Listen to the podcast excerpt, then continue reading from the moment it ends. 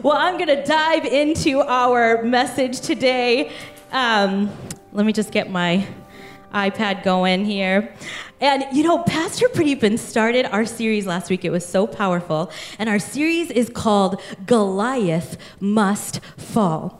Goliath must fall. And this is what we're talking about. Maybe you've never heard the story of David and Goliath in the scriptures. I want you to know that we're going to read it today. We're going to dive into it today. But what we're talking about is a Goliath, a giant that is in the scriptures in this story, and we're we're looking at that giant at, as different things that we struggle with in our own lives. How many of you face giants in your life? Maybe your giant is guilt. Maybe your giant is addiction. Maybe your giant is anger or bitterness. There's just some giants in our lives that are really hard to slay, like the nine foot giant that is in the story of David and Goliath.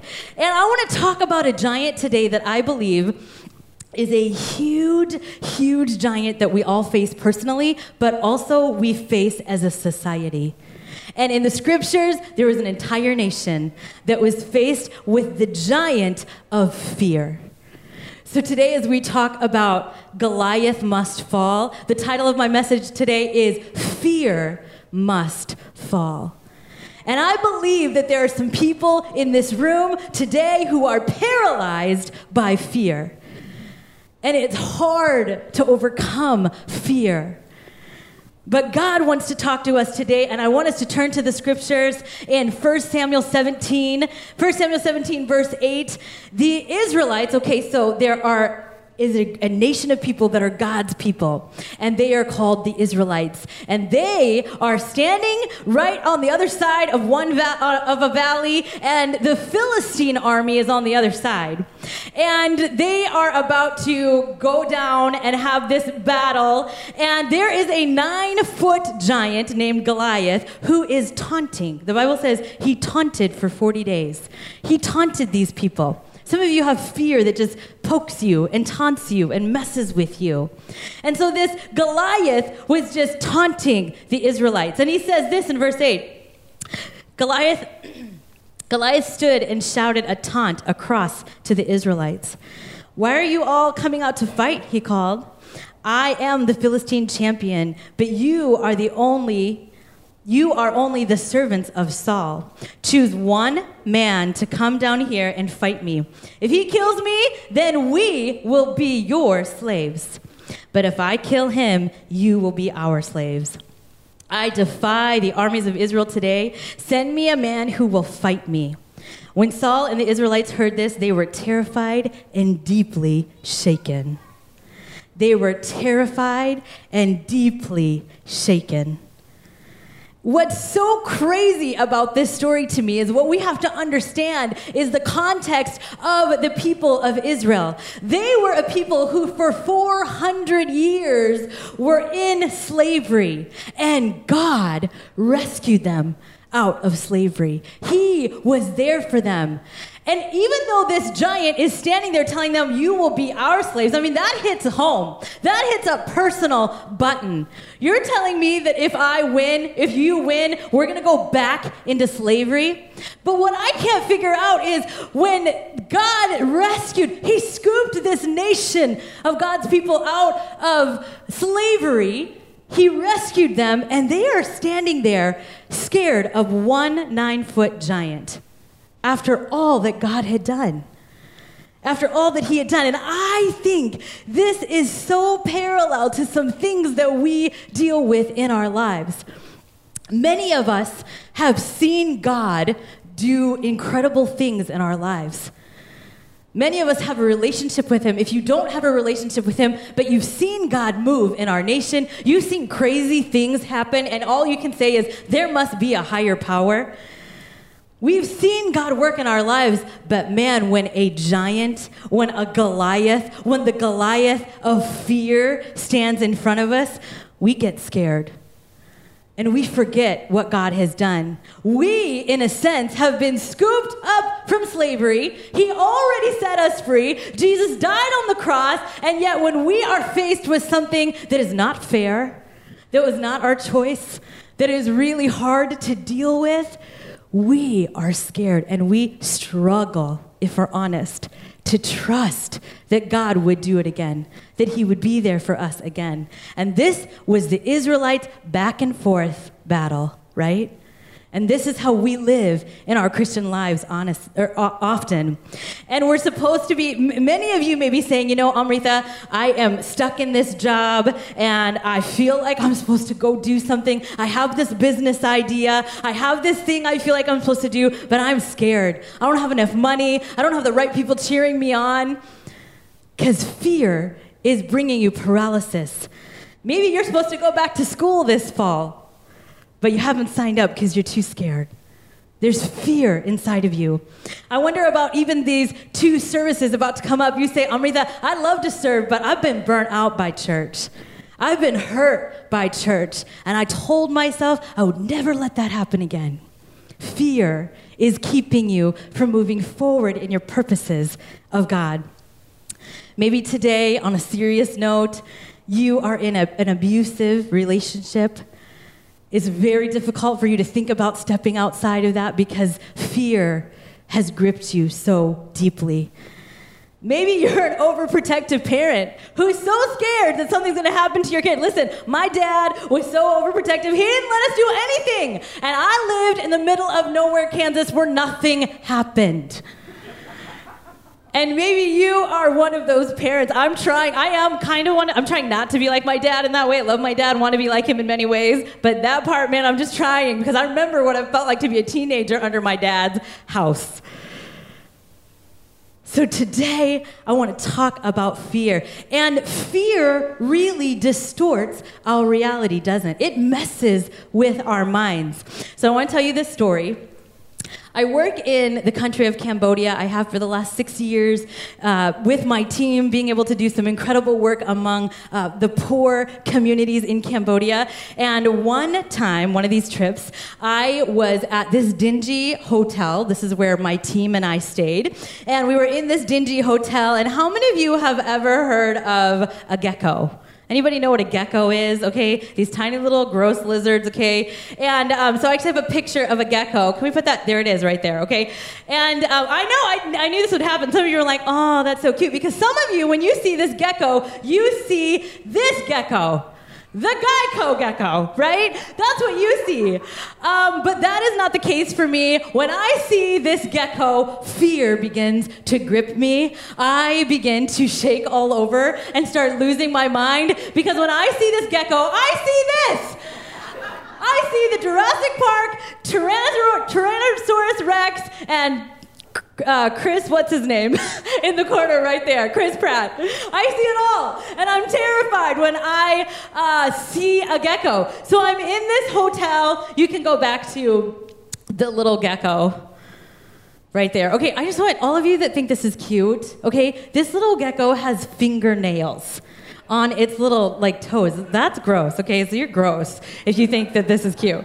So anyway, uh, I go into this elevator into this dingy motel, and I step inside of it, and I'm ready to go up to my room on the fifth floor. I push the button, and I'm not kidding you. The power goes out. The elevator stops, and it's black.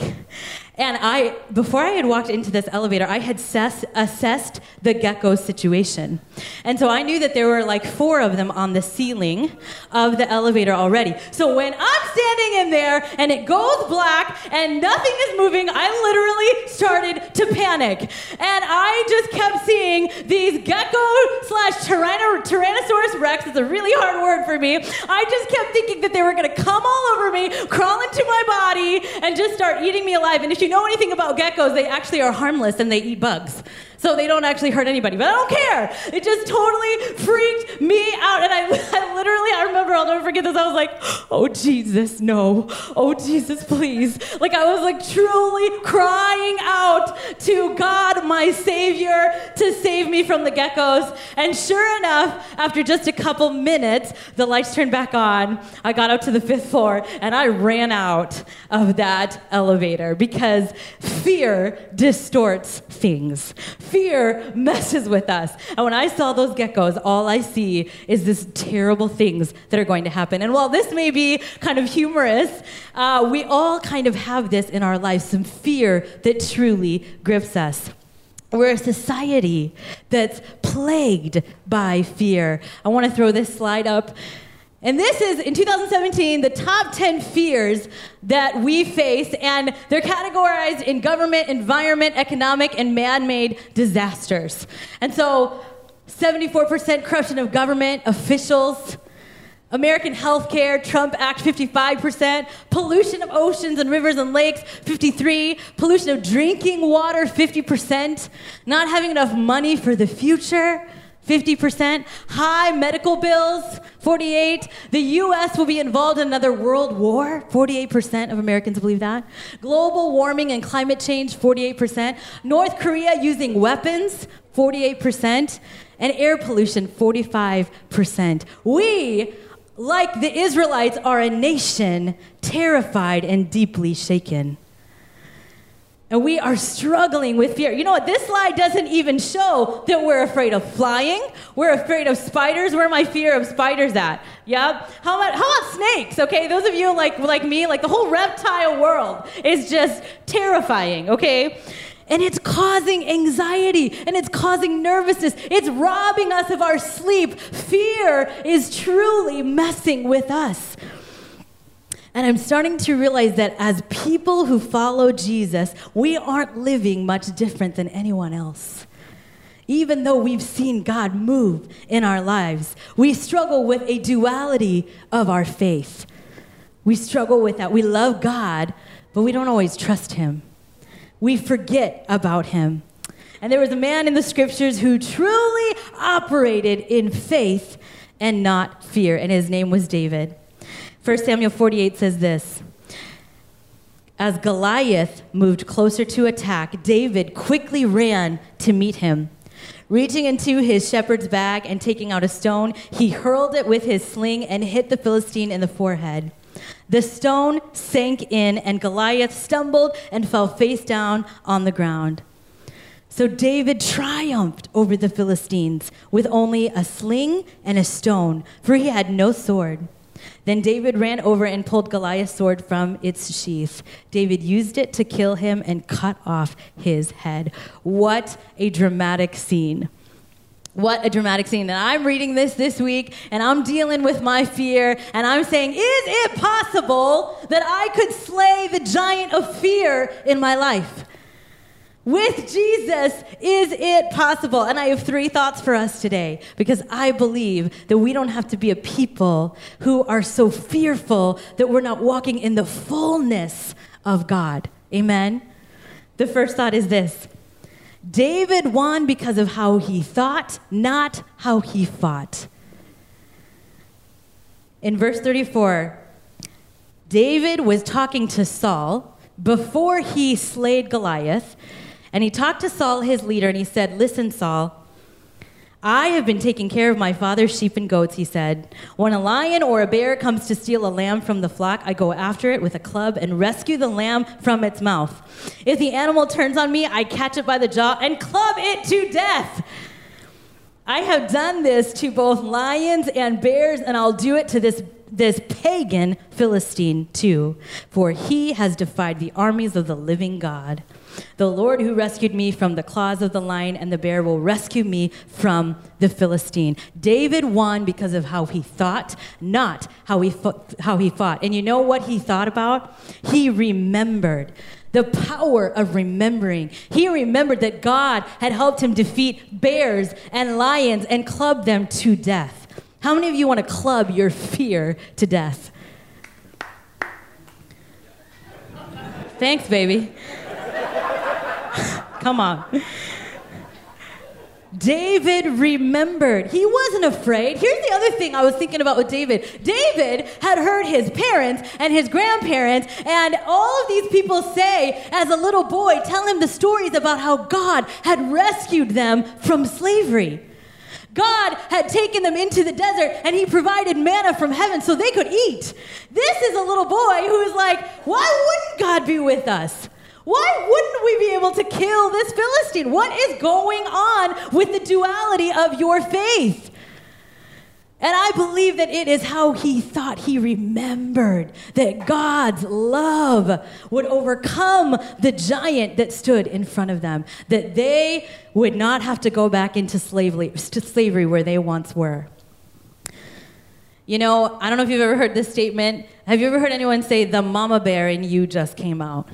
Ever heard that? You know what that means? It means that, like, sometimes as moms, like, uh, or dads, I would say too, we have kids, and something may be happening with our kids that's that you know is scary, or someone's just messing with our kids, and we just that mama bear in you rises up, and you're just like roar, and you just like, you know, like you you may just be this sweet like mom, but when somebody messes with your kid, all of a sudden something comes over you, right? And so I had this moment where mama bear came out in Amrita, um, but it wasn't for my son, it was for my husband.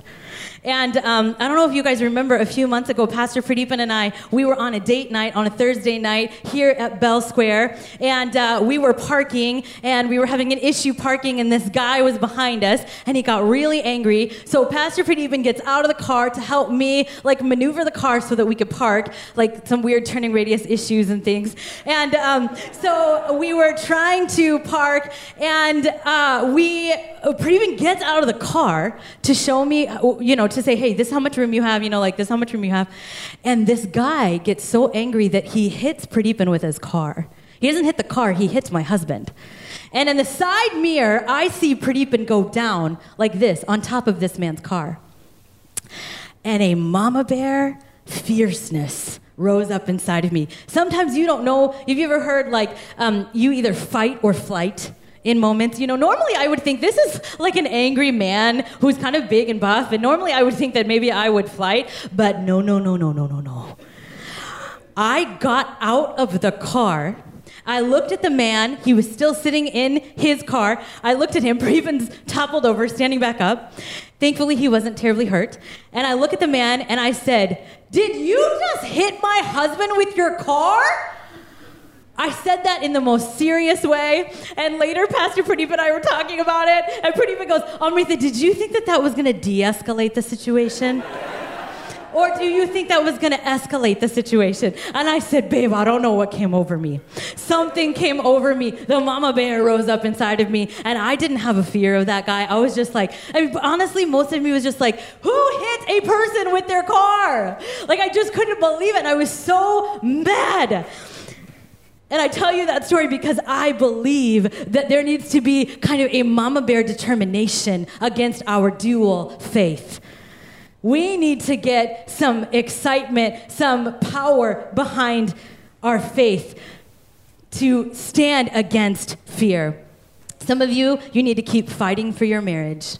You've made it this far, you need to fight. You need to get some mama bear in you. Some of you, you as, as hard as it is, you need, to, you need to do the best you can to get around some people who will help you get out of that abusive relationship. Fear cannot paralyze you anymore. Some of you are stalling and you're waiting and you're waiting and you're waiting and you need to stop waiting and you need to get after it because God has something for you on the other side. Most of us don't fight our giant of fear physically, we fight it with how we think. And we need to remember how God, as Pastor Pradeepan says, He did it back then, He'll do it again. We launched a church a year ago, He'll do it again. And He breathed on it, He'll do it again. I believe that for two services. Number two, number two, I gotta go fast. Daily choose faith, not fear. The opposite of fear is what? Faith faith. The opposite of fear is faith. Having faith is crucial to overcoming the fear in our lives. There's this beautiful story in the scriptures. It's one of my favorites of all times. You can find it in Luke chapter 8. I'm going to summarize it. But basically, there was a, a hemorrhaging woman, a woman who had an issue of blood. The Bible doesn't even give her a name. She had an issue of blood, and she was standing in a crowd of people. Jesus was walking by with his disciples, and this woman, with all of the faith that she could muster up, was like, I have been suffering for so many years that if I could just touch Jesus, or if I could just touch something that's touching Jesus, maybe I will be healed. And so she bravely she pushes her way and she she she gets out there and she touches Jesus' cloak. And Jesus stops and he says, "Who touched me?" And the disciples are like, "What do you mean who touched you? There's a million people here. Everybody's touching you." And he said, "No, power left my body. Who touched me?" And Jesus stops and he turns around and he looks at this woman. And this woman is like, oh, I didn't really want to be recognized in this moment. I, I just wanted to touch Jesus. And he looks at her, looks at this woman, he says, Woman, your faith has healed you. How many of you know how important it is to have faith? Faith must become greater than our fear. Some of you, you used to be a dreamer. You used to be not just optimistic, but you used to be a dreamer. Your faith was enlarged. You know those moments where you just have a lot of faith for something, you know? Like we had moments where church planting, we were like, we had a lot of faith for this. And then other times we we're like, oh my gosh, we're freaking out. You know, there's just those those moments and you've had a lot of faith. And you used to dream, and you used to be someone who was fearless. And I was confronted with this question this last Monday night by a preacher named Darius Daniels, and he said this because this is what happens when, when life happens and you get disappointed in God. I want us to ask ourselves has our faith been domesticated by disappointment? Those of us that used to believe and dream big. We had a lot of faith, and then life happened. Some things that were unfair, some things God shouldn't have allowed to happen in my life. I got disappointed, and my faith, the capacity of my faith, has shrunk. You know, I know what it's like to want to hope again, but not want to hope again, right? It's hard sometimes. Has disappointment robbed your faith? Is this moment, as I'm preaching, is God asking you to believe again and hope again where it's just been really hard for you to hope again? There's a quote by Chad Veach, another pastor, and he says this You can't let your circumstance determine your faith. Your faith should determine your circumstance. Amen? Your faith should determine your circumstance. You know, when Pastor Pradeepan and I were praying about planting a church, we lived on a dirt road. Life was much different than it is today. We lived on this dirt road and we walked up and down this dirt road and we were seeking God and we were asking Him about church planting. And one day I was bold enough to ask Pradeepan this question. I didn't want to ask this question because I didn't want to seem um, like a faithless person. And so I just said, we were holding hands, we we're walking down this um, dirt road, and I I said, Babe, I got to ask you something. Because we had decided we were to do this, we had faith for this. And I said, What happens if the church fails? What happens if this doesn't work out? I, I mean, I believe that God can do it. But, like, what if in two to five years this whole thing goes down? Where does that leave us? Where does that leave our family? And I'll never forget, Pradeepan said, he said, Amrita, he said, we don't know the fear of the unknown. We don't know, but what I do know is that we're called to try. We're called to believe and to hope in God because we need Him.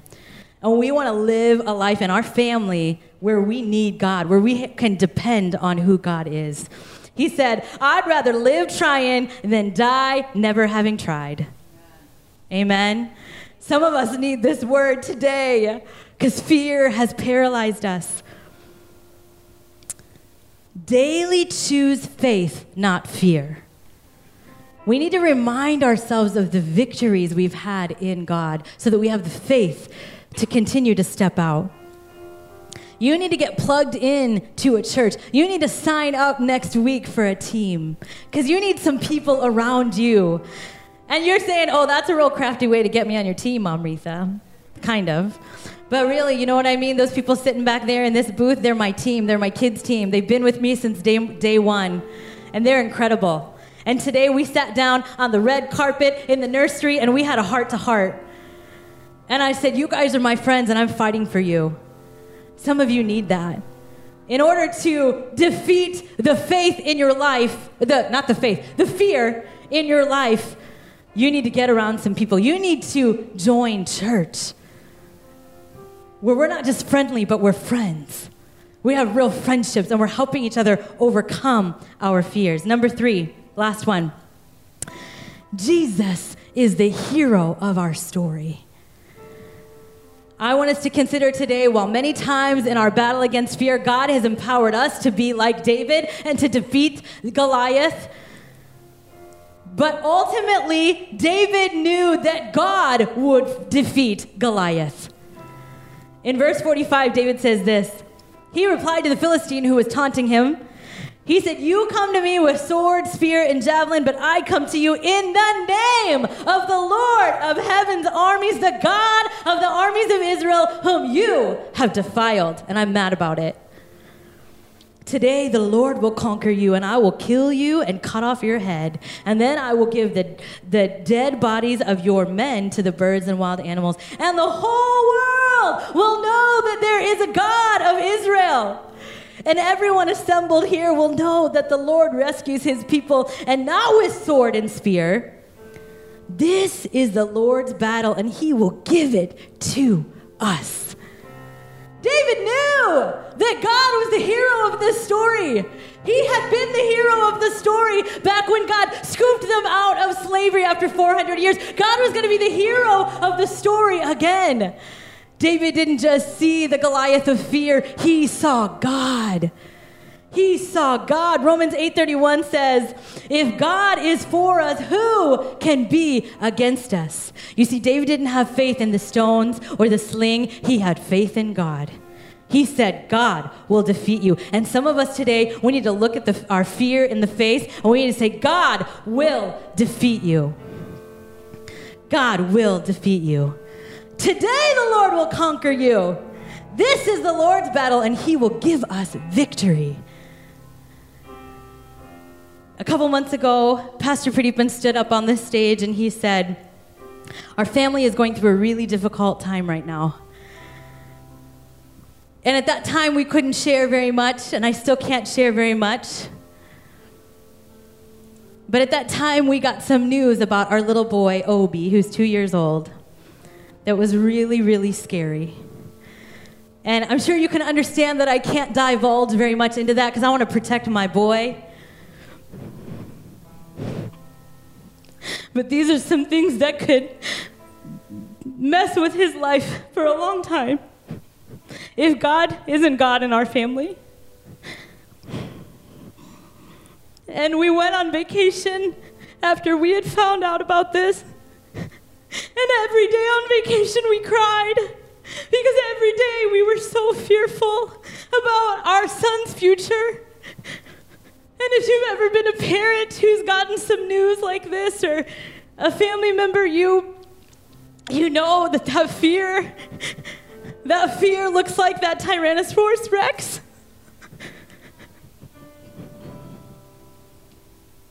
And I feel like that giant of fear is trying to poke and taunt at my family. But you know what? The mama bear is rising up in me because I'm remembering what God has done. I'm remembering what He has done. I'm stirred with faith. I'm choosing to believe in God. I'm choosing to not just lead a church that loves each other, but lead a church that would love us too. And that means that we got to be pastors who don't just tell you after the victory has come. We tell you now, and we stand on stage and we cry and we say, This sucks. But God is for us. I'm believing in God. I believe He's going to destroy the giant of fear in my life. And you know what? I will not let disappointment domesticate the faith I need for my son's healing. I won't let it happen. The mama bear in me is rising up. Because I believe in God. I believe in who He is. Jesus is the hero of our stories. Jesus has broken the power of fear over our lives. When He went to the cross and died, that fear died. And Jesus re- resurrected in victory. In victory. How do we fight? Here's our stones. I want you to hear this really quickly. My husband and I were fasting and we're praying for our boy. This is a stone that we're using to kill this giant. There's a group of people that I text every week. I call it my intercessory prayer team. It's a really spiritual, long word. But these people pray for me every single week. They pray for us, they pray for our boy every single week. We surround ourselves with people who believe in miracles, not people who don't. That's huge, and that's important. We're making God bigger than the issue that we're facing. We're making Him bigger. We're worshiping Him in our house. Some of you need to turn on some worship music. Some of you, when you're laying in bed and you can't get out of bed because anxiety and fear is just all over you, you need to turn on that music and you can need to say, I've seen you move. You move the mountains. Amen. That's how we fight. We fast, we pray, we worship, we get up in the morning, we fight for our kids, we fight against fear in our lives. I won't stop because I want to be like David who says, Listen, he rescued us from slavery. He's not going to let us go back into slavery.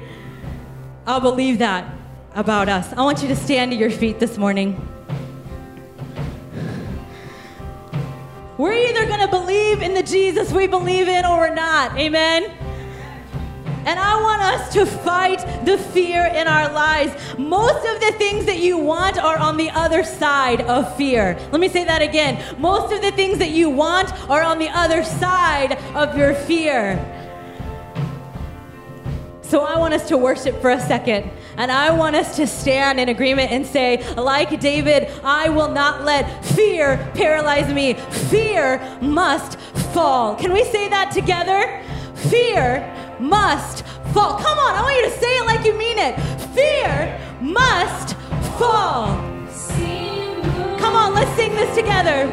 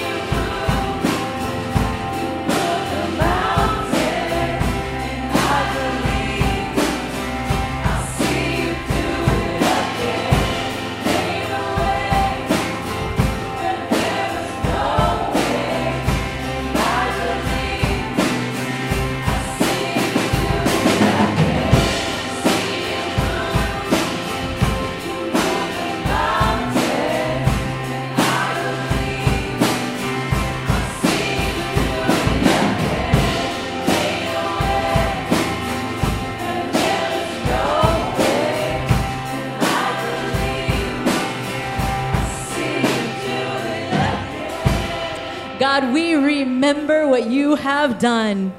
I have seen you move mountains, and I believe that you'll do it again. Oh, I believe that, God. And for the people in this room, Jesus, I pray that you would defeat the giant of fear in their lives. I pray that there would be testimonies that say, listen, I used to be so scared, but I'm not scared. I'm not trapped in the chains of fear any longer because Jesus set me free. Jesus, you make a way where there seems to be no way, but there is. Thank you, God. We love you, Jesus. And we commit to being fearless people because of the name of Jesus. And we just say, the duality of our faith is no more. We believe in you, Jesus. Thank you, God. Thank you, Jesus. In Jesus' name, amen. Amen, amen. You can have a seat. Can we give God praise? You know, I want to keep this just a really special moment here. I know some of you, may you walked into church and you say, This lady is screaming about Jesus, and I don't know who he is, but I would love to know who he is. Today can be the day for you to give your life to Jesus. So I want to give you that opportunity. I'm just going to count to three. We're going to all close our eyes in a second. And I just want you to pop up your hand so I can see it. And, and I encourage you today, you not only can be set free of fear, but you can be set free of guilt and shame and the sin that so entangles your life. You can invite Jesus into your heart today. Amen. So I'm just going to count to three and we're going to say a prayer together. Can we all bow our heads and close our eyes? And if you want to accept Christ, if you want to give your life to Jesus today, I want you to just raise your hand on the count of three. One, two, three. You can go ahead and lift up your hand just so I can see. Awesome. Amen.